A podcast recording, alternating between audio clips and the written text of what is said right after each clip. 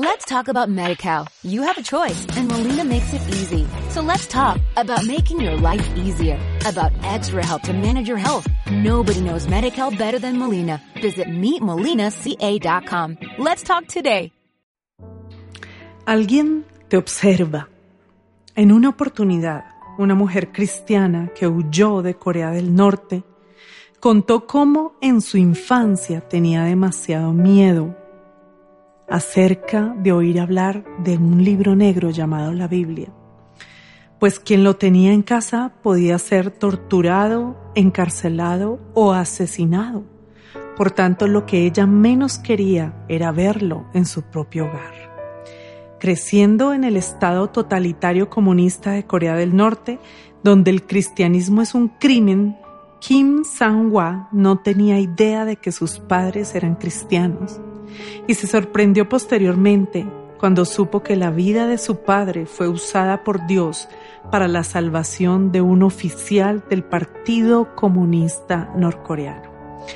Ellos siguieron ocultando su fe para no ser descubiertos por los oficiales, pero, dice ella, me acuerdo de despertar una noche cuando tenía seis años.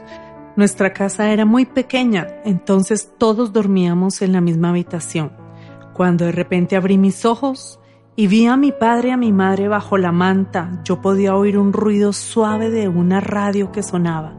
Más tarde supe que ellos estaban oyendo la transmisión de una estación de radio cristiana. Un día ella encontró una Biblia escondida en el fondo de un armario.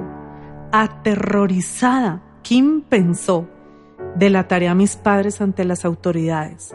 La confusión en la mente de Kim se dio a causa del contexto social de opresión e intolerancia en su país, pues en Corea del Norte los cristianos son a menudo condenados a campos de trabajo, forzados e incluso asesinados simplemente por poseer una Biblia. Yo, yo tenía miedo de siquiera tocarla, pero no podía simplemente dejarla allí, contó ella. Cerré mis ojos, tomé el libro y lo puse de nuevo allí. Pensaba en mis opciones. Debo decirle a mi profesor. Debo visitar al oficial de seguridad local.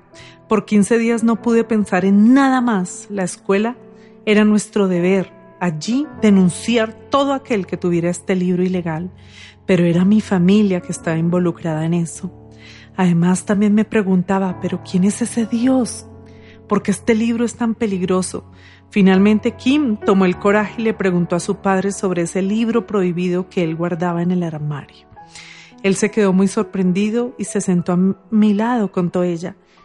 Me preguntó, ¿ves esos viejos árboles? ¿Sabes quién los hizo?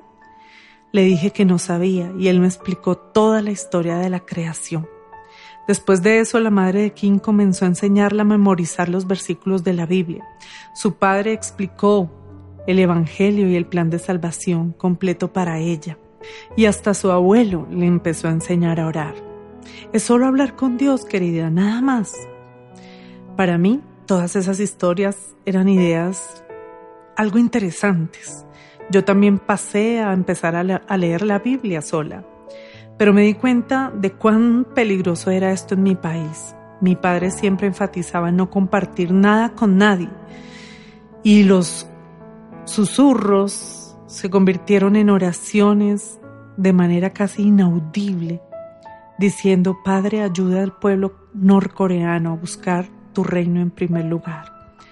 A veces el padre de Kim se encontraba con otras personas en un lugar secreto donde todos oraban juntos y estudiaban la Biblia. Cuando un hombre de los asistentes a ese grupo estaba muriendo, mi padre fue a verlo en su lecho de muerte, recordó Kim. Él entonces le confesó, yo sé todo sobre ti, sobre tu familia, sobre tu fe. Yo era un espía, un infiltrado, un oficial de la guardia de esta dictadura y le pedí a mis autoridades permiso para seguirte y espiarte en todo lo que hacías. El padre de King quedó un tanto sorprendido con aquella revelación, pero también quedó curioso por el hecho de que aquel hombre hiciera esa revelación en su lecho de muerte. El oficial comunista le dijo, tú eres un buen hombre. Nunca te denuncié, no pude.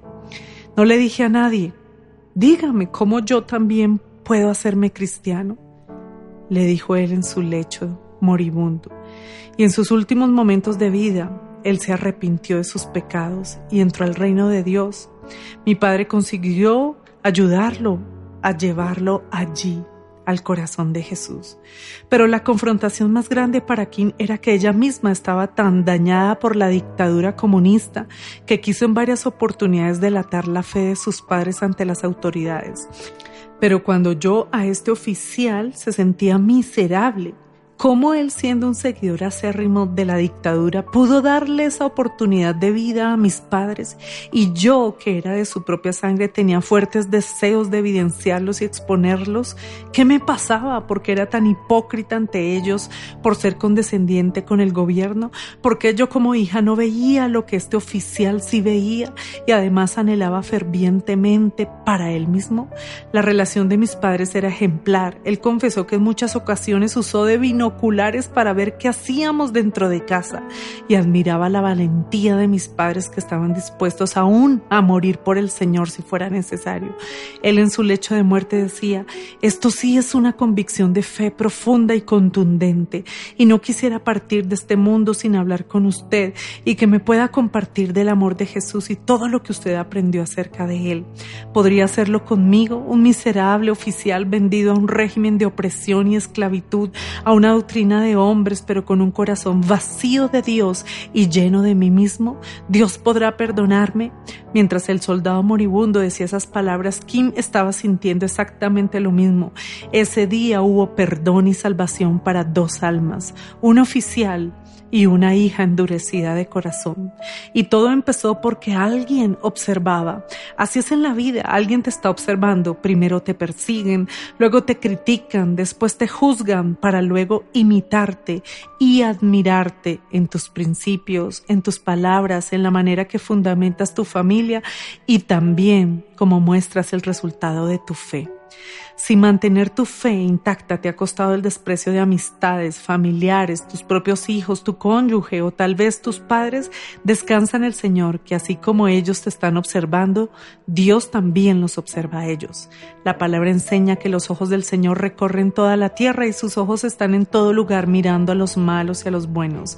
Siempre recuerda que a los ojos del Señor siempre serás estimado y día y ocasión acontecen a todos.